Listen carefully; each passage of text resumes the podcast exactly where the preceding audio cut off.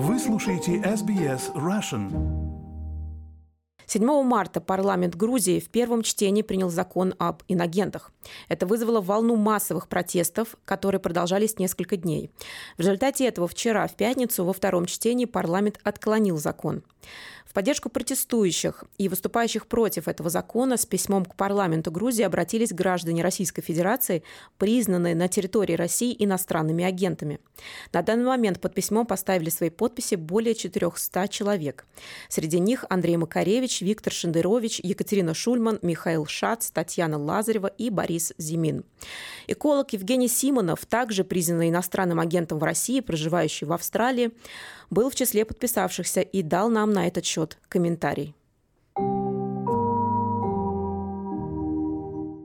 В Тбилиси проходили протесты, протестные акции против принятия закона об иностранных агентах, который созвучен закону, который давно уже существует в России. И вчера, по сообщениям СМИ, иностранные агенты, которые объявлены иностранными агентами в России, написали письмо поддержки адресованные парламенту Грузии, и собираются сейчас подписи. Расскажите, пожалуйста, насколько я понимаю, вы в числе подписавшихся. Да, я, к счастью, успел, был счастлив успеть в эту кампанию. Я в числе первых ста подписавшихся. Всего нас уже за четыре сотни. Э, я имею в виду иноагентов всея Руси. И, э, конечно же, это большое счастье быть чем-то непосредственно полезным даже в качестве такого отрицательного примера. Просто потому что, ну, с одной стороны, это редкая возможность всем таким разным, безумно разным иноагентам объединиться ради чего-то, безусловно, конструктивного. Естественно, что письмо писали те из нас, кто больше юристы, парламентариям, объясняют, почему не надо принимать закон, так сказать, к чему это привело в России, каким образом даже в самом мягком виде принятие закона, который указывает пальцем и усложняет жизнь тем, кто получает деньги из-за границы, ведет к дальнейшим притеснениям и репрессиям. Почему это является дискриминационной мерой? Надо понимать, что страны все разные, поэтому где-то это сложно объяснять. Но в Грузии это объяснять легко, потому что страна маленькая, а чем меньше страна, особенно на краю Европы, тем больше она глобализована, то есть тем больше людей получают деньги, это нормально абсолютно, из каких-то иностранных источников. Ну, это вообще анахронизм, делить эти источники. Теперь, если ты получаешь больше 20%, законопроект предлагает тебе регистрироваться и делать какую-то дополнительную отчетность, которая у тебя все равно налоговой отчетности. То есть это все чистое использование, угроза использования российских методичек, с которым вышла, так сказать, вот эта вот э, современная правящая коалиция Но, насколько я понимаю, уже было объявлено, что законопроект отзывает, то есть что его не будут рассматривать. Или это все ложное какое-то? Ну, вы же понимаете, там у власти очень хитрая, изворотливая и, э, в общем-то, пророссийская мафия. Там же ведь нет никаких иллюзий, откуда у этой э, так называемой грузинской мечты ноги растут. Это российские, так сказать, деньги и связь. И в связи с этим они просто так не отступятся. Это была такая проба она им показала, что им будет сложно. И многое будет зависеть от того, насколько сможет объединиться оппозиция. А, потому что те, кто со мной говорят, говорят, что принципиально все ясно, что сейчас нужно менять эту ситуацию, добиваться назначения досрочных выборов, на которых, э, наконец, эти товарищи, которые раскрыли карты, проиграют. Последние полгода часто очень появляются новости, либо сообщения на Фейсбуке о том, что вот вот этого иностранного агента, который из России не пустили обратно в Тбилиси. Вот Анну Ривину недавно не пустили в Грузию. Ну, это, конечно же, связано, скажем так, с очень малоустойчивой политической позицией Грузии. Грузия несколько довоенных лет, долгое время в общем-то, при большом общественном сопротивлении элитой э, дрейфовала в сторону России. Просто за счет того, что у власти была какая-то верхушка, которой так выгодно было поддерживать баланс и свою власть. Понятно, что это балансирование, оно даже, возможно, не столько связано с получением дополнительных выгод, хотя, конечно, связано,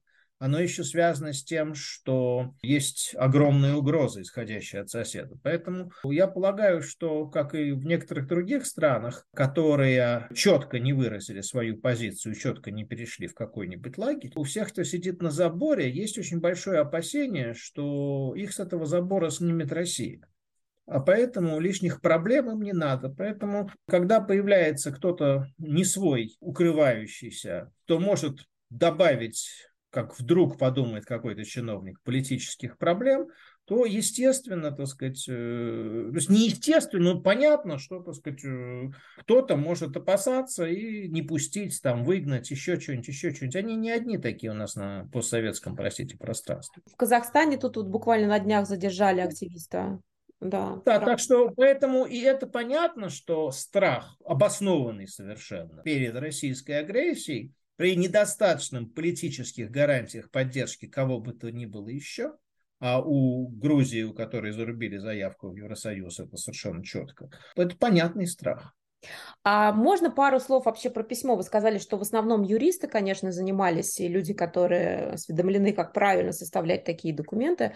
Что там написано и как э, обосновывает письмо, почему важно не принимать подобные законы? Там написано в основном очень сдержанно история российского закона с объяснением, так сказать, э, почему, если коготок увяз, все птички пропасть. Объяснением, как шаг за шагом от э, закона, который выдавали, как и грузинские товарищи пытались выдать, э, за кальку с американского закона 30-х годов про борьбу с нацистами и коммунистами, ну, в смысле, не борьбу, а борьбу с влиянием нацистов и коммунистов, у которой, ну, строго говоря, на другое направлено, как и австралийский закон. Они оба неуклюжие, но направлены они просто на, так сказать, легализацию и, так сказать, четкое место лоббистов. Это совершенно другое.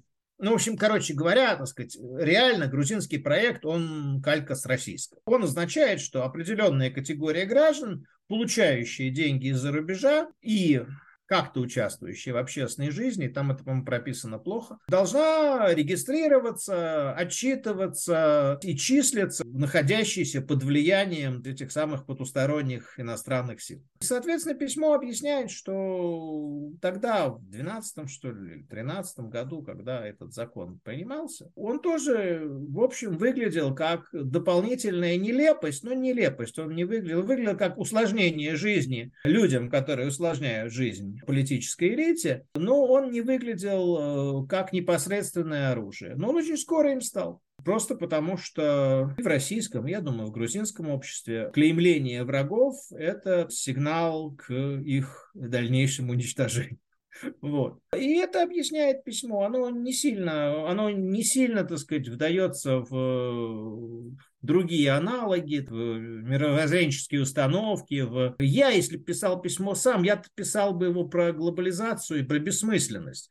Ну, просто потому что, если там какая-нибудь Австралия или Россия в силу разных факторов изоляции от остального мира еще может это, ну, как-то себе представить, что Грузии-то представить себя э, отдельной от э, огромного количества иностранных финансовых потоков, так сказать, очень сложно.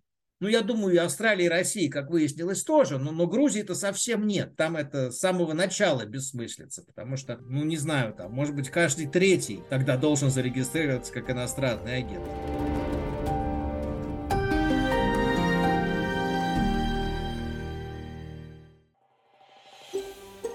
Хотите услышать больше таких историй?